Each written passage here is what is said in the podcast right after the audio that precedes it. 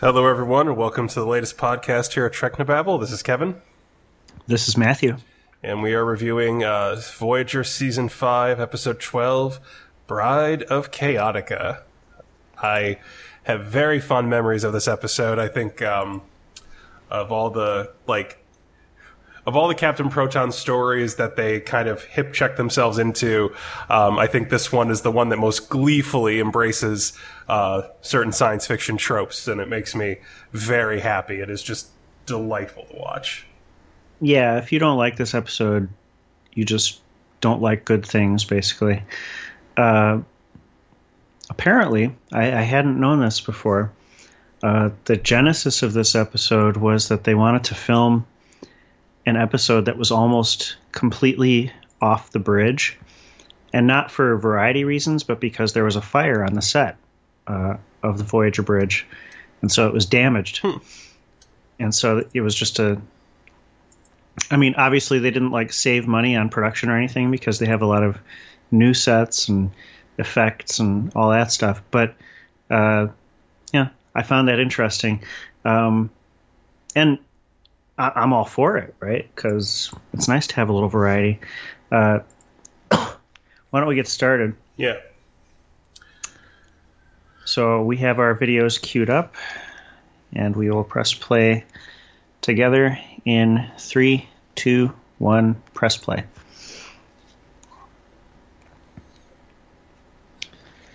I mean, just tuning into this episode and seeing that title, uh,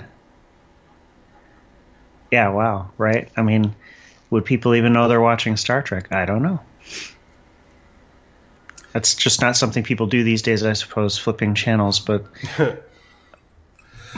Uh, I will say they they do a really good job. Um, it's it's one of those like it's a good parody in that it clearly has affection for the source material. It's not just making fun of it. They're like um, the actor playing um, Chaotica in particular is just clearly having a ball. Like like you know i'm sure he's uh you know has a ha- probably has a long list of bit parts and some stock shakespeare you know playing very serious characters with that beard. Um but it's clear he's having just the time of his life and i, I enjoy that. Um i also like think that like j- uh, we can start talking about the production stuff right now. It's like um, they did a really good job giving the sets depth and variety, given that they didn't have color to offset fields in the in your Yeah. vision. but also the sort of cheapness. Uh, you know, so it's there. There's a lot going on. There's a lot to look at for the viewer, but it fits that sort of cheap movie serial aesthetic. Uh, Chaotica's costume is really cool. Uh, yeah, I mean the actor. It's uh, Martin Rayner, and he's unbelievably good. I mean, like I'd kind of just watch a show with him as the villain you know, just given how much fun he is at the scenery chewing. You know, this this sort of effect through the the periscope is very good. Um, I mean, I wonder how much of this stuff was purpose built and how much was. Well, I, uh, I like that as they're slamming the controls, they're like visibly shaking. Yeah. Um, like, it, like I said, well, I, I think they're doing sort of like extra space acting here. yeah, So they're part of the reason this episode works so well is that they're not only poking fun at 1940 serials, they're poking fun at Star Trek and and you know Voyager and you know just their own. They know the production crew knows, the writers know, the actors know what's silly about Star Trek and what's repetitive about Star Trek. So I mean, just uh, there, there have been so many jokes already, like the joke about the recaps not being accurate. But this is one of the best jokes coming up. Planet X looks kind of familiar, I and mean, of course that it is. might actually be an unmodified standing set. It looks that way probably because it's in black and white and is probably is being super harshly lit. But I doubt they did much of anything to modify any of a billion cave sets that they must have in storage. I love the aesthetic of uh, Chaotica's fortress. But yeah, yeah. I mean, it's basically just Planet Hell. This looks exactly like uh, when they had the Silver Blood uh, episode. Um, and they know that. So it's uh, it's a treat for astute fans, I suppose. And I got to say, uh, you know, we've already talked about how good uh, Robert Duncan McNeill is as Captain Proton, but I, I would say uh, Garrett Wang's sort of settling into Buster Kincaid, you know, and he's doing it. He's like getting into character, but then sort of lapsing out of character to comment on something, and it, it works. It it seems real. Uh, I'll say I'm not the biggest fan of that uh, little effect at the end of the teaser. Like, it's a little soupy. I, I would have preferred a like. I, I like that they made it in color where nothing else is. I kind of wish they'd gone with like a richer color. I think would have stood out better. Yeah, it was just sort of a random pink blob, I guess. So, I mean, I like. I've actually really enjoyed the holodeck stuff on Voyager. I mean, some some episodes have been better than others, but they've kind of gone into what real people would use it for. You know, yeah. to some extent, to some extent, Deep Space Nine did that as well. You know, people would use it to just like have hookers. You know, uh, and but what what people in Voyager have used it for is escapism. You know, they've had emotional relationships that they can't have on the ship. Uh, they've they simulate faraway places because they'd rather be there. They simulate hangouts, you know, that they don't have on the ship. And so, yeah, the, Kev, the Kevin, if you had a holodeck, what would you do on the holodeck that can be shared with a family audience? You'd simulate Star Trek, right? Pretty much, yeah. I would live Absolutely. on. Yeah. Yeah, I would live on the Enterprise D. I will know? say I, I was never a big fan of the beach resorts, and I was like, I get what Sandrine's was for, and I don't, I didn't dislike it. I just never grabbed it the way uh, you seem to. But stuff like uh, Janeway's um, holodeck thing and the Captain Proton stuff. The only the only holodeck one I really hate is Fairhaven, but I'm going to save that until we get there. Oh, I like Fairhaven a lot. Um, so look, I mean, I, I acknowledge that they've been variously successful. You know, what I like is that uh, you know they're they're really digging into what people would use it for. So they're having a sort of um, this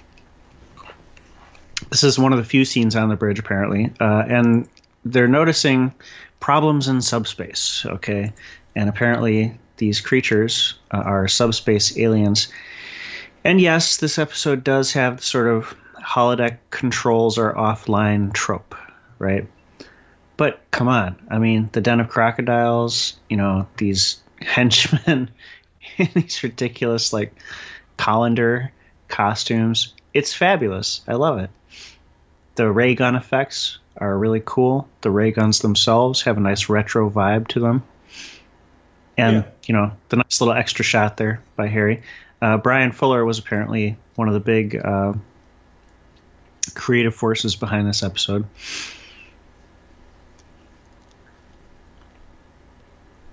So they're stuck in subspace, I guess. I don't know.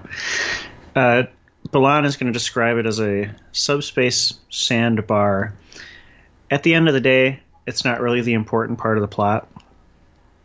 I mean, did they have to have the aliens who were photonic to make this episode work? Probably not. Like they because they do it in Fairhaven, and, and it basically the question is just, uh, you know, how much should people be doing this, right? Hmm. I find it interesting that things are in black and white, even like the control, control panel. I, I, guess it would have been too tedious to try to parse that out, especially with his hand there. Um, I just wonder. It must be hard to do because so many things seem color coded. Yeah.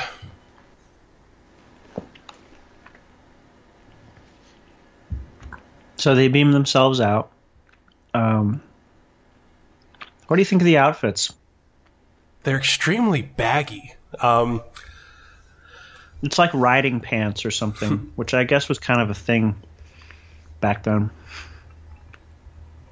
Like, if you wanted someone to look exotic, you put them in riding pants. Reversing hull polarity. It's a nice graphic. Not the best, but certainly far from the worst. The, the pink part is a little bit uh, foggy, but the overall sort of 3D effect on the ship, which is clearly computer generated, is nice. So a few years back, when Janeway was science officer on the Al-Batani, they were navigating a dense proto nebula.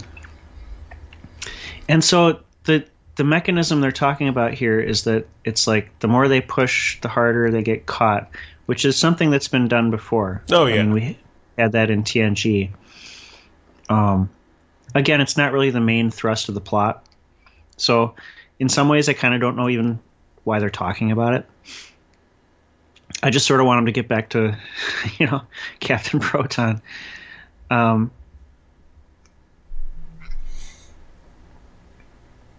yeah, you're right about those effects. They're pretty mundane. Probably the weakest effects in the episode.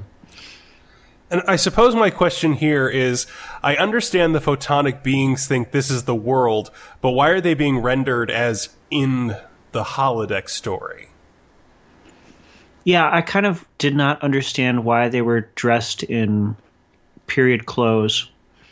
I mean, maybe they did research or something, but Like, oh, that was like volitional, but they seem to be pretty confused by what's going on. So, it, like, do they explain that at some point it's the computer rendering them that way? It, it, this is one of those like I'm I'm drawing a Rascal comparison, um, not because I'm saying the episode is as silly as Rascals, but on some level, one like we're we're we're treading water through the necessary plot stuff to otherwise justify our little romp that we're all here to have, and the sooner we get there, the the happier I'll be.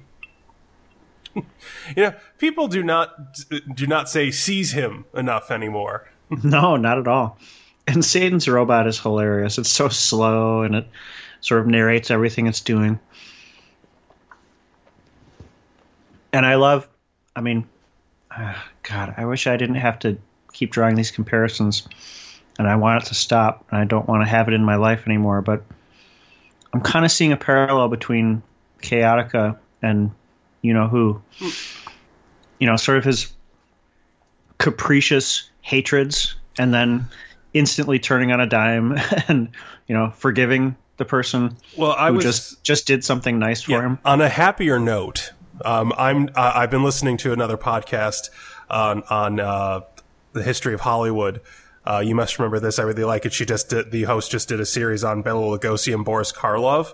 So thinking back on that, like there there's definite notes of that there. This kind of like preening, almost elegant, um, like villain. Like you like the pancake makeup he must be wearing. Like in color, he must look ridiculous Yeah. but like this like in a way his performance makes me think of someone who's like cribbing Bela Lugosi in the like 30s Dracula Yeah. Yeah, I, I agree with that. Lonzak, execute them. Constance Goodheart. Uh, did she have any dialogue in this episode? I don't think she does. I think just the screaming Just the screaming. In some ways, Lonzak is the perfect sort of straight man to uh, Chaotica.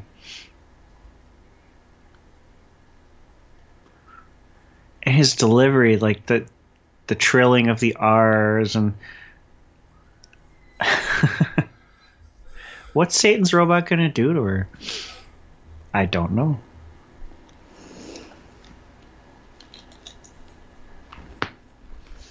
So they've been stuck for three days. So we've got some sort of Neelix slash resource problem comedy here. There's that guy who's an extra in many, many scenes in Voyager. This is some good comedy, though. Coffee, black.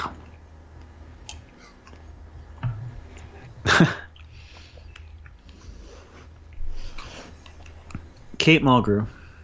What more can be said about her? Yeah. the look after she drinks it.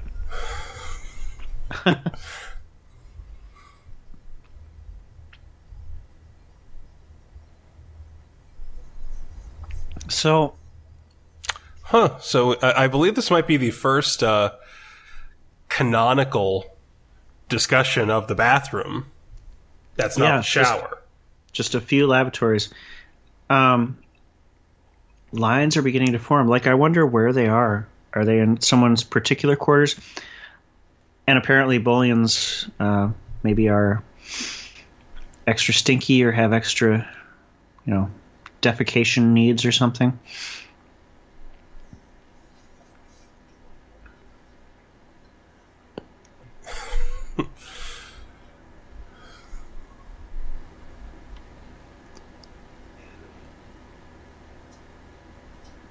I'm surprised she didn't take the coffee with her.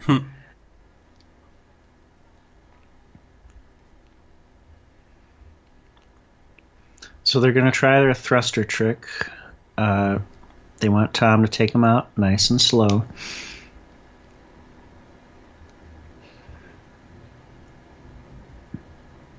But it doesn't seem to be working very well.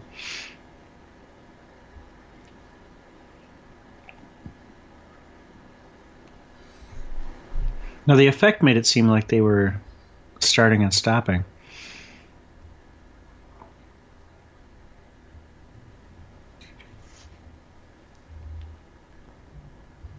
Okay, so they are slowing down.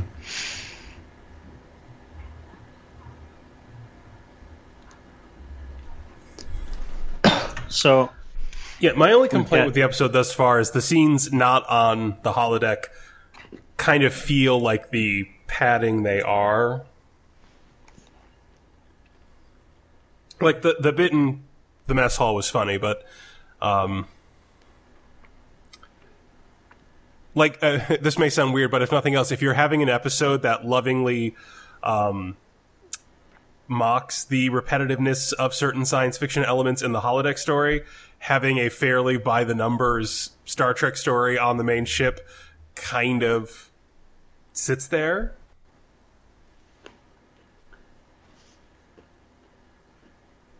it's a nice change to the digital mat to show the destruction.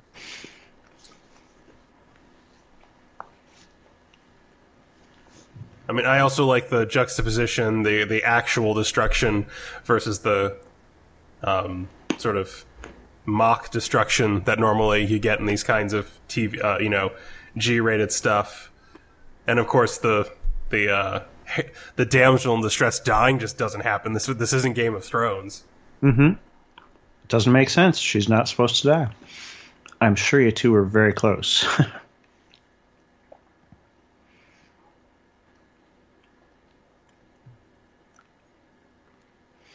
you know, it didn't seem like they ever really went for the um safeties are offline angle. In fact, they speci- they specifically call out that they can't be hurt, but they could be impeded. I love how they're treating him like machinery, but it moves like a human, which is, of course, totally accurate for the the simulation. And Tim Russ, you know, his sort of disdain is beautiful. I, he's perfected it, and it really works. Uh, you know, in some ways, Tim Russ might be the most fully realized Vulcan that we've ever gotten. You know, Spock obviously is Spock, and it's a great thing, um, but he's not a Vulcan, right? He's a half Vulcan. Uh, and Sar- Sarek doesn't show up quite enough, and he's got his own issues, you know, with like, uh, you know, human wife and all that stuff. Tuvok, to me, is sort of the the crystallization of Vulcan philosophy. You know, he has a sense of humor. It's very dry, but he he does a really good job. Tim Russ does, and the writers generally do, of really tamping down the emotional affect, and it's not in a bad way.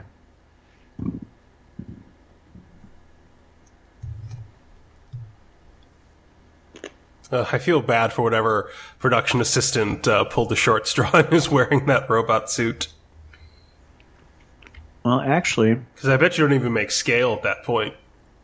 no, it's uh, the same guy who is the extra in the mess hall. Oh. Tariq Irgan Okay, is wearing the Satan's robot costume. that's that's funny.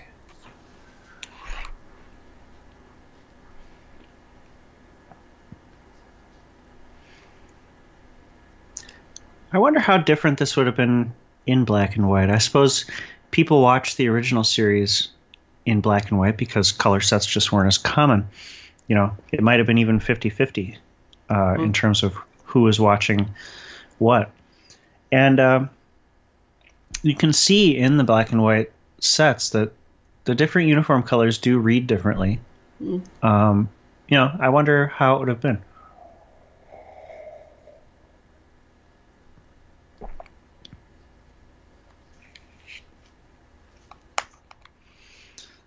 So they're going to look into his fortress and find out what he's up to. Which raises some questions for me. Um, it's a holodeck, right? And it's a small enclosed area. Uh, we just saw it recently in uh, latent image. You know, it, it doesn't seem to be much bigger than, say, uh, I don't know, a, a, a small auditorium, let's say and yet we've got this expansive area where Tuvok and Tom are. We've got the ship, and he's able to look at both. You know, and, and like he's Yeah, able to like- redirect yeah, camera, so e- it's like it we- exists at the same time Yeah. Uh, the only thing that would make sense is that even if it's not being rendered in three dimensional space, it's still being rendered in some processor that, like, rather than being rendered as a three dimensional space where the humans are, it's just being rendered for a two dimensional screen the way a standard video game would work. That would be the only. Because we, we've kind of theorized before that, you know, the holodeck just wraps a skewed perspective bubble around anywhere the people are, but the people are only on, you know, Tom and Tuvok. So why should the rest of the um Yeah. So if I'm willing to accept the yeah. VR bubble, I still have to call into question uh, Chaotica's lair. They found some good actors to play these aliens. Uh, they they read as alien in the 1940s and 50s sense, right? yeah, these kind of like lanky, pale men. Yeah. For a second, I was like, "Is that Marco Limo?" Well, it's uh, Jim Krestalude.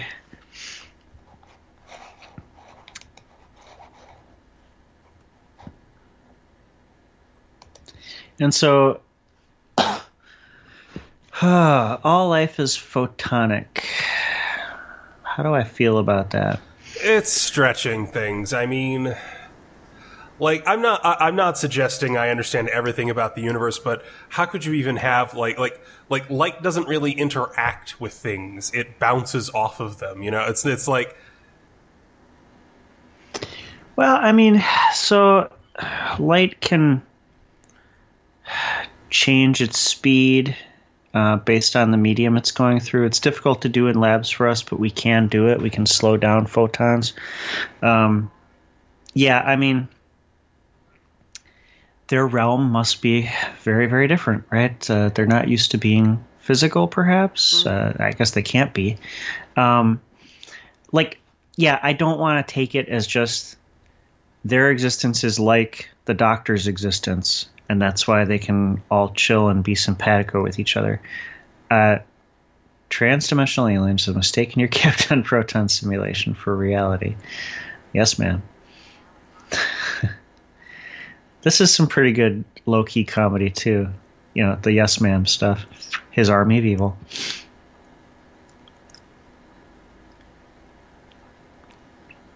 Yeah, and Janeway asks the good question: Why can't we just shut the damn thing down? And the answer is not very satisfying. You know.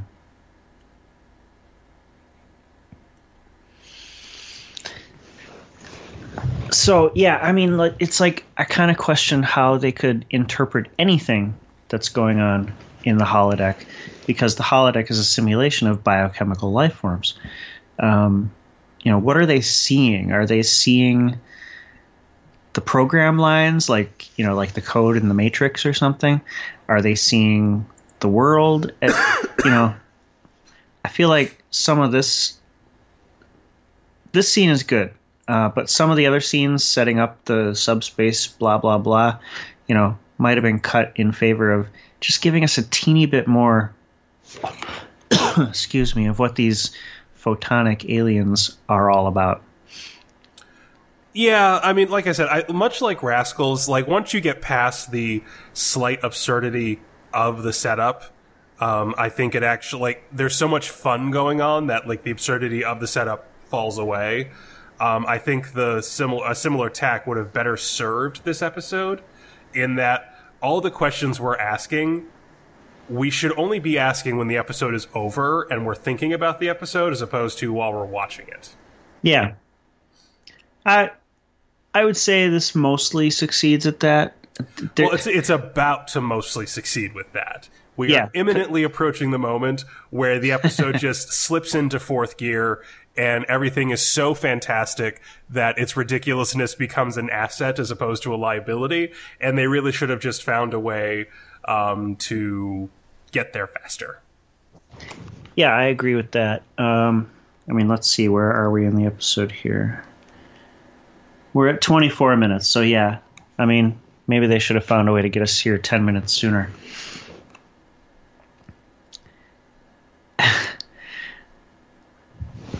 you know, in reading the Memory Alpha stuff, uh, let's see, it was Ken Biller who had um, a few concerns about sort of Janeway playing the role and diving into it too much and having too much fun. I'm a size four. Is that where things kick into high gear? I think so. Yeah.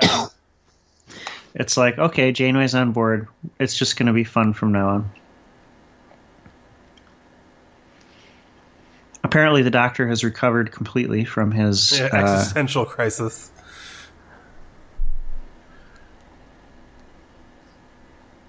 well, uh, I've been forced to scale back my role in the interest of credibility. I think that's a line only Robert Picardo could deliver.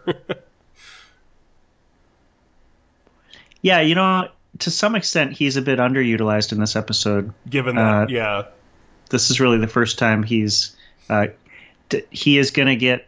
Don't worry, folks. He's going to get plenty of opportunities to ham it up, you know, as the Doctor. Um, kind of wonder what. Yeah, I I love Paris explaining the story to Janeway because she, I mean she doesn't care, like she's not interested, right? Um, and it, it's like a Star Trek fan explaining an episode to someone who's not interested. Well, it's funny you say that because I was I, I, always think about that. Like like if somehow I ended up in an episode of Star Trek, I think I would do pretty well because I know the tropes with such you know I, with, with practically native fluency. Like I know exactly like I know I know the shields can I know exactly how much the shields can take before they cannot take anymore. Um, so like I imagine trying like imagine sending someone else into that world and I, this is something I try to explain about science fiction. It's something I also believe about like nighttime soap operas and really any genre. Every genre of entertainment has its rules its conventions, its way of speaking, its way of breaking a story, um, the presumptions it makes about people. And once you accept them, I think, uh, like, I, we've talked about this before, but I think there's, we've become somewhat spoiled by this, like, faultless reality that even in fantasy, there has to be this, like, really perfectly credible ordinary person at the core for us to identify with. So I I kind of enjoy actually watching something and being like, well, this absurd way is the way this universe behaves. It's kind of how you can it's it's like trying to access like Greek theater from like antiquity. You just have to go the story worked differently and you can either just reject the story on that basis or you can accept the conventions and then kind of find the things in there that are of interest or value. So I, I think about that, like trying to explain a genre to someone outside the genre, like it, would be like it, it's like uh, like the Scream movies did this largely very well. Like you know the the, the trope of like the killer's never dead the first time, stuff like that. Like I, th- that's just fun to watch. you know, I think there was an error with the map painting. I just realized that that when uh, They fixed one of the towers. yeah, Yeah, maybe they repaired it. well, no, then it was back to destroyed now. It Oh. was an earlier scene. I, uh, not enough death rays either. While we're on the subject. Not enough lightning bolts in clothing. Yeah, like the, the like the, the the parody is nigh on faultless. Like it's just like it just it beautifully encompasses this entire genre of like cheesy Saturday morning science fiction shows or like those like cheap serials that they would show between movies in a movie theater. Like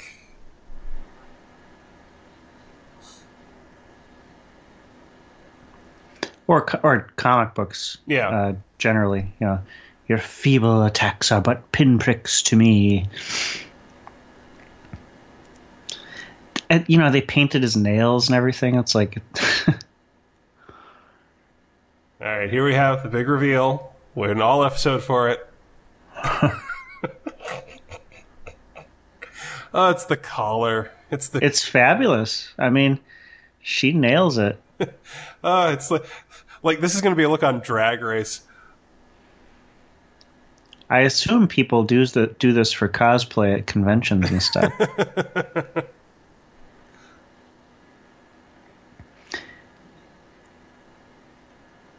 And then, you know, kneeling down and kissing her. Watching her act, the process of acting, is pretty good.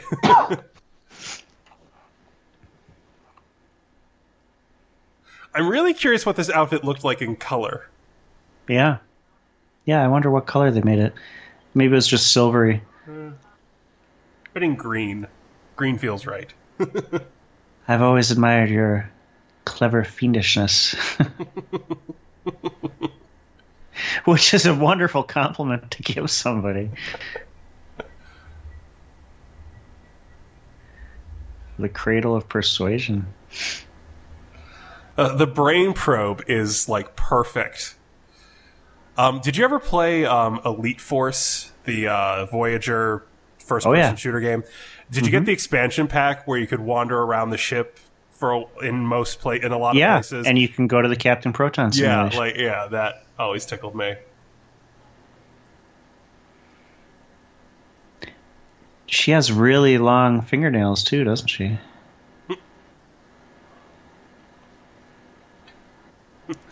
There's a bit of innuendo there, you know, like your weapon is the most powerful in the cosmos.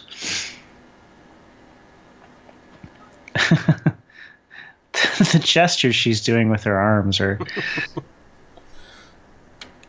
so like I, I understand what ken biller was getting at it's like she throws herself into the part too much or something but it's like dude just have fun you know Well, it's like like I understand why Kate Mulgrew did it. It would be harder to accept that Janeway would be capable of this level of like flawless, enthusiastic che- scenery chewing acting. I get Yeah. that complaint, uh, but it's fine. Like we we've seen Janeway go incognito and you know have to, um, you know, play a part before. It's fine. Like. She has a she has very good posture.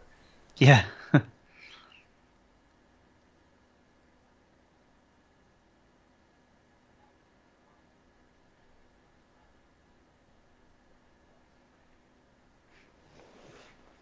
and so she is still focused on the mission the air itself seems to vibrate with your presence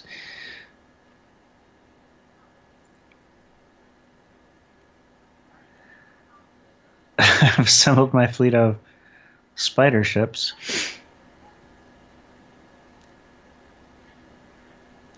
I mean, look how she's walking.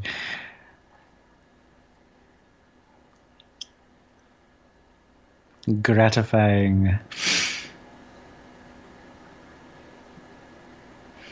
That's a good, you know, they should have gone with this hairdo for her in the show.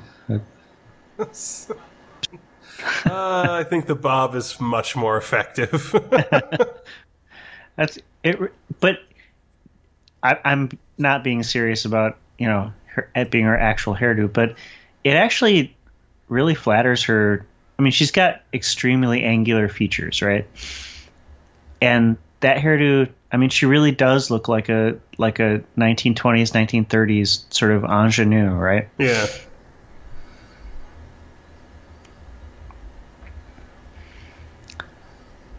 So yeah, I mean, Chaotica is great, but I gotta say, I'm starting to appreciate Lonzak quite a bit. Bride of Chaotica. I like the bust of himself above the throne. Yeah, that's pretty good. That's what's missing from my life a bust of myself in my office. Robert I'm sure Picardo you can make that also really suits the, the, the, the era. Like, he, he looks the part quite well.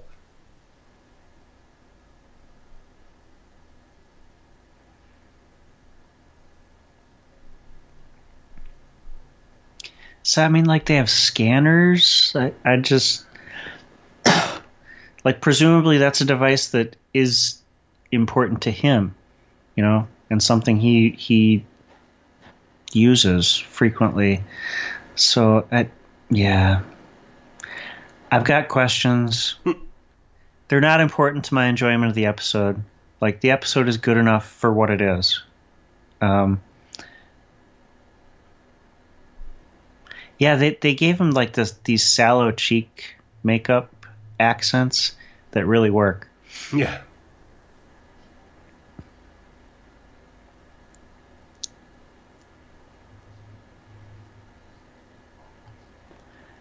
I kind of want a suit with a seal that says President of Earth. I think I'd do a pretty good job. Well, you'd be hard pressed to do worse. Yes.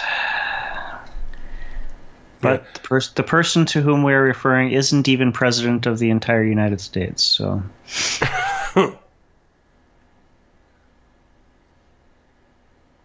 He's president of the base. Yeah, as we record this, we are on the eve of the uh, senatorial election in Alabama, so we don't know how it went yet. Oh boy. It's a nice seal, Yeah. right? It's got these sort of laurel leaves and some a little. It, it's kind of reminiscent of the Federation seal. Well, I mean, they're both reminiscent of the seal of the UN, so Yes, yes. Which would not have existed when this was filmed. Hmm. Captain Proton, anyway. yeah, yeah. I love the ridiculous like Ursat's spacesuit controls on his leather jacket. On, off, up, down. I forget what episode it was, but there's one that opens with him like using his jetpack, and mm-hmm. apparently the actor just like torched his ass. You know, because that's a like that's one of those things you never think about jetpacks because even if the flame itself was not touching your body, there is like a cone of heat, intense heat that is just infrared and is not visible, but is still extremely hot, and you'd have it exactly near your legs. Like it's one it's one of those like no one ever thought that through, and they were sketching out jetpacks as a thing. I would love to see outtakes from this episode. There's a nice wipe there. Yeah, Which is- I will say their transitions, their fade outs have been much more dramatic. Uh, I It's- I love the Dr. Chaotica's wedding ring. I, I love the way they painted down her fingers. That's so ridiculous. yeah. And on only one hand, it's even better. also, speaking as a diehard fan of the Duras sisters, I will always appreciate a a uh, breastplate cutout.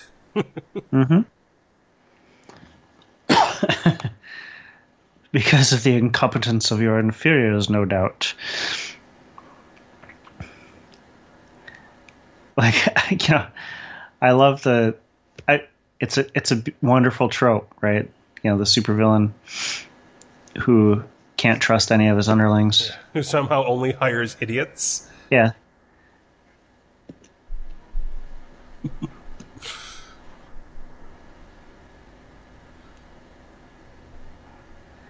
Really nice effect on the imagizer too. the karate This- yeah. chop. That's hilarious. Because of course, it's not just a trope of that, it's Right. a trope of Star Trek. You know, the sort of ridiculously effective Trek foo. Impetuous harlot. People don't say that enough either.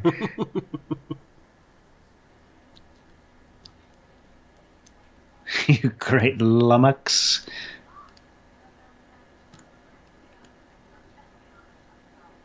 So it didn't work on her. Why? Well, the safeties are on. Okay. I would think it would immobilize her, so she has been immobilized actually. Yeah. He's got quite a seal too, doesn't he?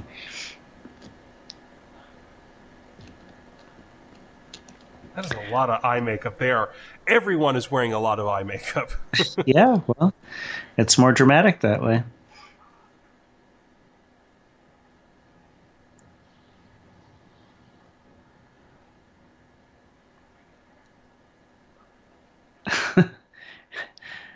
like, I just, I would love to see outtakes with Satan's robot, you know, like bumping into things and everybody laughing at him and.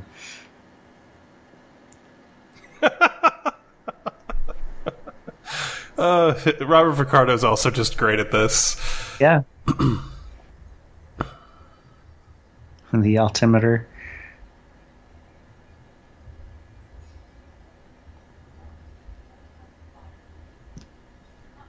It does feel like they haven't looked at the view screen yet. I'm assuming that's where the fire was. Yeah, maybe so. Yeah, the, the angles have been very restricted uh, on the bridge shots.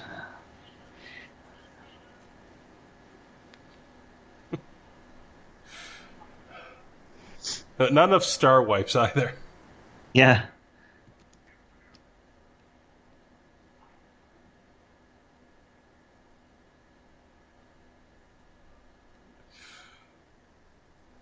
Ah, she has the pheromone.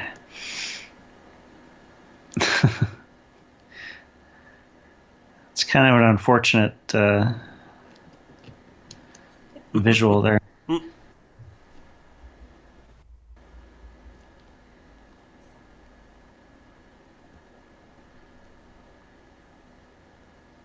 It goes into his nose.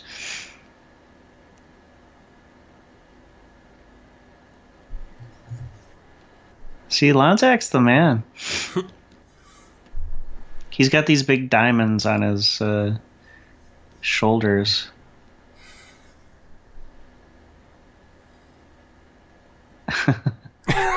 the look on her face.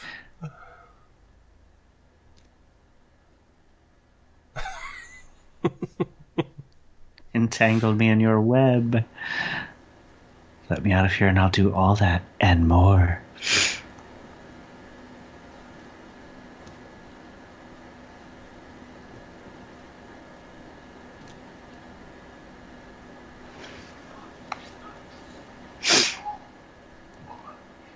Idiot!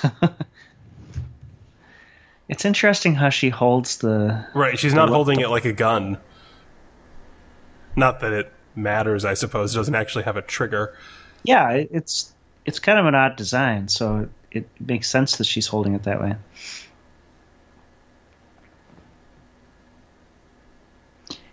End this madness, and you may yet live to be my bride.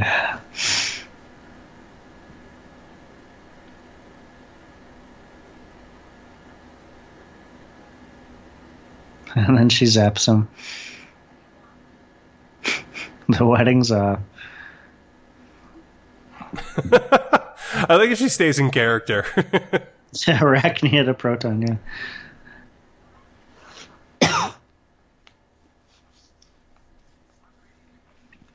I mean, I take it as Janeway's actually having fun. You know? Like yes, there's a mission on the line and all that stuff, but you know, it it's kind of fun to get into the character, right? yeah.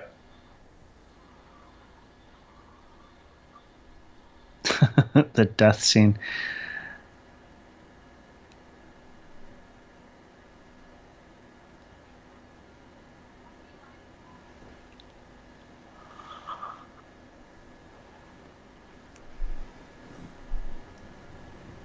It's a nice exterior shot of the ship. I like that.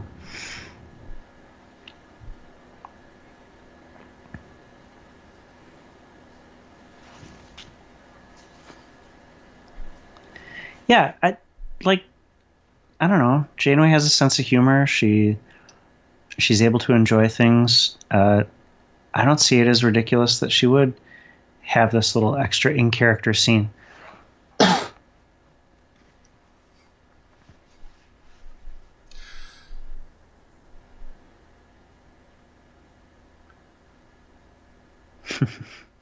like, did she watch some of it or something?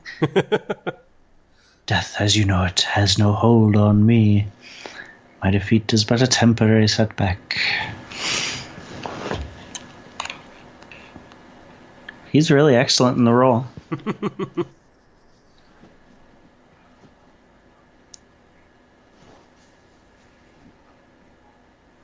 but be warned, you have not seen the last of Chaotica.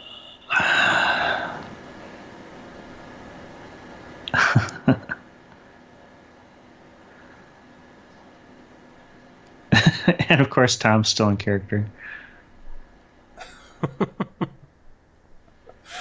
uh, they're getting played off. the look on Janeway's face. Uh, so good. Question mark. Yeah, that episode, once it kicks in, it feels like it's over too soon, right? Yeah. So I would say the production values are obviously top notch. The acting's very good to the point that it almost feels redundant to discuss them, given that we've spent the episode discussing them. Um, for me, I think the question, the fulcrum on this ep- where this episode's score will turn, is um, like using Rascals as a comparison. Rascals dug in to its absurd concept with reckless abandon right after the teaser. Um, and it used it to actually synthesize some pretty interesting character work. I think you could criticize this episode in waiting too long to get to the good stuff, and it stays. It, it's good frivolous, but it does stay frivolous. For better for worse, there actually managed to be these like insights into how the four characters and Rascals view themselves as adults through mm-hmm. the experience of being children again in a way that's actually quite affecting in places. Um, I think this episode lacked that like bit of character work that gave us an insight we didn't have either into Tom or the captain. I agree with that. I think this episode, in comparison to Rascals, is uh, the setup is better. It's not great, but it's better. So, in some ways, Rascals, the stupid parts happen in universe, right? Yeah. Whereas in this, the stupid parts kind of don't really affect the universe all that much. Um, there's more comedy here. You know, like Rascals was actually played a little bit more, like you say, for the uh, emotional development or, you know, looking into the characters in a way that we don't normally. Um, here, it's almost it's straight comedy, right? It's played purely for laughs, and the laughs are very, very good. Uh, it's also sort of high genre spoofing in a way that Rascals isn't. Uh, so I, I, understand the comparison. In some ways, I think they're just kind of different, right? Um, yeah, uh, look, I mean, the acting is beyond good. Um, the production values are superb too. So, how much, like, I don't think I need the story to necessarily tell me something uh, new about the characters. Um, I guess I want the story to not break Star Trek. Uh, I want it to be fun and interesting, and for the characters to make at least a modicum of sense uh, in it. You know, um, the genre spoof stuff is kind of enough for me. Uh, I mean, I know I had little questions that nagged me, but they're not questions that did not nag me during other episodes of this and other Star Trek series when it comes to holodeck stuff. Um, you know, they didn't solve any of the holodeck problems that other episodes have raised. I don't know how if we can fault it for that. I would say the acting is a five. The production values are at least a four. Um, you know, story, eh, three. You know, maybe four if you uh, writing good comedy, as we've said before, is tough, mm-hmm. and it's good comedy, like really good comedy. And there's even a few good comic scenes outside of the holodeck, so they didn't rely entirely on Captain Proton for the comedy. Um, hmm. Uh, part of like like the back half of the episode is easily into four, maybe even five territory, but the front half it, it took a little while. It took like twenty. it took literally half the episode to really get to the really good bits. So I'm torn between a three and a four. What did we give Cupid? Hmm. We gave that an eight. Okay. And we gave Rascals a six. Yeah because uh, Rascal setup was so dumb, so dumb. Yeah. Um, like that was an episode where it's like, this is a stupid, stupid, stupid, stupid story, but damn it, you did an amazing casting job and made me care in spite of myself. So, uh, I, oh God. I think this is, a, I think it's a four. Um, Mm. there's just a sheer entertainment value and lightness. I I agree with all the criticisms. No, yeah, that, I'm just debating how much to weight them. It's the eternal eternal question. I'll give it a four. I mean, just on spec. I mean, just the, the Janeway scenes as Chaotica alone justify a four. I'm just being pedantic. it's a four. It's a four. So that's an eight. It's a total of eight. I'm just yeah. thinking myself into a corner. No, I, I, I think there are things to criticize, but the criticisms just sort of melt away given how much fun you have with it. And when you're having that much fun, it just, uh, you know, it, I mean, if you had a disc and it had these last four episodes on it, which one would you be most excited to watch? Bride of Chaotica, yeah. right? I mean, the other episodes are fine. You know, Latent Image is pretty good. Uh, Counterpoint is fun. I like 30 Days. It's it's really it's a pretty strong uh, set of episodes overall, and I think Voyager is really hitting a stride in season five. Uh, but this is a highlight, right?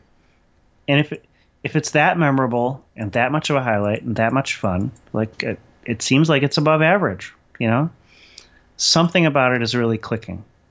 Uh, I mean, just the. I mean, what's his name again? Uh, Martin Rayner as Chaotica is just amazing. I mean, amazingly fun to watch, and he's in a a, a lot of the episode. That's true. Uh, so, you know, I, do I think the alien plot is kind of lame? Yes. Do I think they took long to get to too long to get to uh, Arachnia? Yes. But there was like 20 minutes of just pure lightness and fun and escapism and entertainment and humor. And that counts for something. Like, I would say the first half of the, ep- of the episode is, you know, three ish, right? But the back half is five ish. So, um, all right. Yep. That's a, that's an eight from both of us uh, combined. Um, I think that's fair compared to some of the other episodes. Uh, of recent vintage. So, how do you feel about Voyager? No, it's a good stretch. Um, this the show, uh, like I think we tagged this in uh, latent image. Uh, we really are starting to get into that whole seven is a bit of a broken record on ethical decisions and command um, bit, and we aren't quite at the back two seasons, which I think become the Doctor and Seven show. Um, but no, this is this is a good stretch of Voyager. Um, uh, that's yeah. Uh, this is certainly the last few episodes have been consistently good. Um, well, I'm looking at the next few episodes too, and there's there's a lot of decent and interesting stuff coming up. Uh, Gravity is interesting. Bliss is interesting. Dark Frontier is interesting. See, uh, yeah, Dark Frontier didn't do it for me.